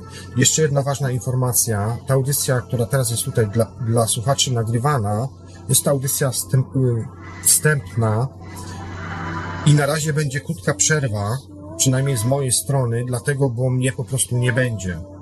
Będę w rozjazdach, więc dopiero jak Velios pewnie w Radio Paranormalium i ty, Marcinie, puścisz, to dopiero będziemy się słyszeli tak naprawdę chyba gdzieś na początku czerwca, a może i pod koniec maja. Zobaczymy, jak to się wszystko ułoży, ale po prostu taka informacja wstępna już jest, została puszczona i myślę, że jak na razie to słuchaczom tutaj wystarczy.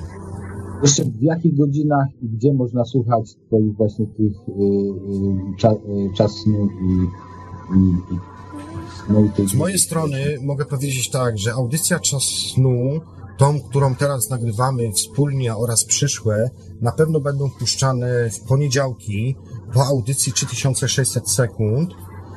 Ewentualnie jeszcze jak prześlę, to jeszcze tam dogadam się z Iveliosem, bo może być tak, że będzie najpierw audycja 3600, po tej audycji będzie tak do godziny audycja Błysk Nieznanego, a po tej audycji będą puszczone nasze wspólne audycje. Czyli poniedziałki o 22 zaczyna się blog Jubego i tam już Radio Paranormaleju i ramówkę. Natomiast u mnie w moim radiu, radiu Dreamtime, audycje zawsze, ponieważ no, moje audycje będę starał się z pierwszeństwem puścić, więc dzień wcześniej będzie również mniej, również mniej więcej o tym czasie po debatach ufologicznych będzie około 22-23 będą puszczane audycje 3600 sekund oraz błysk i również te audycje, które my nagramy. Także po prostu tak to u mnie będzie wyglądało. Jak u ciebie to nie wiem, czy masz już ty jakiś plan, czy na razie jeszcze pozostawisz to, że tak powiem, Ja jeszcze rozmysł.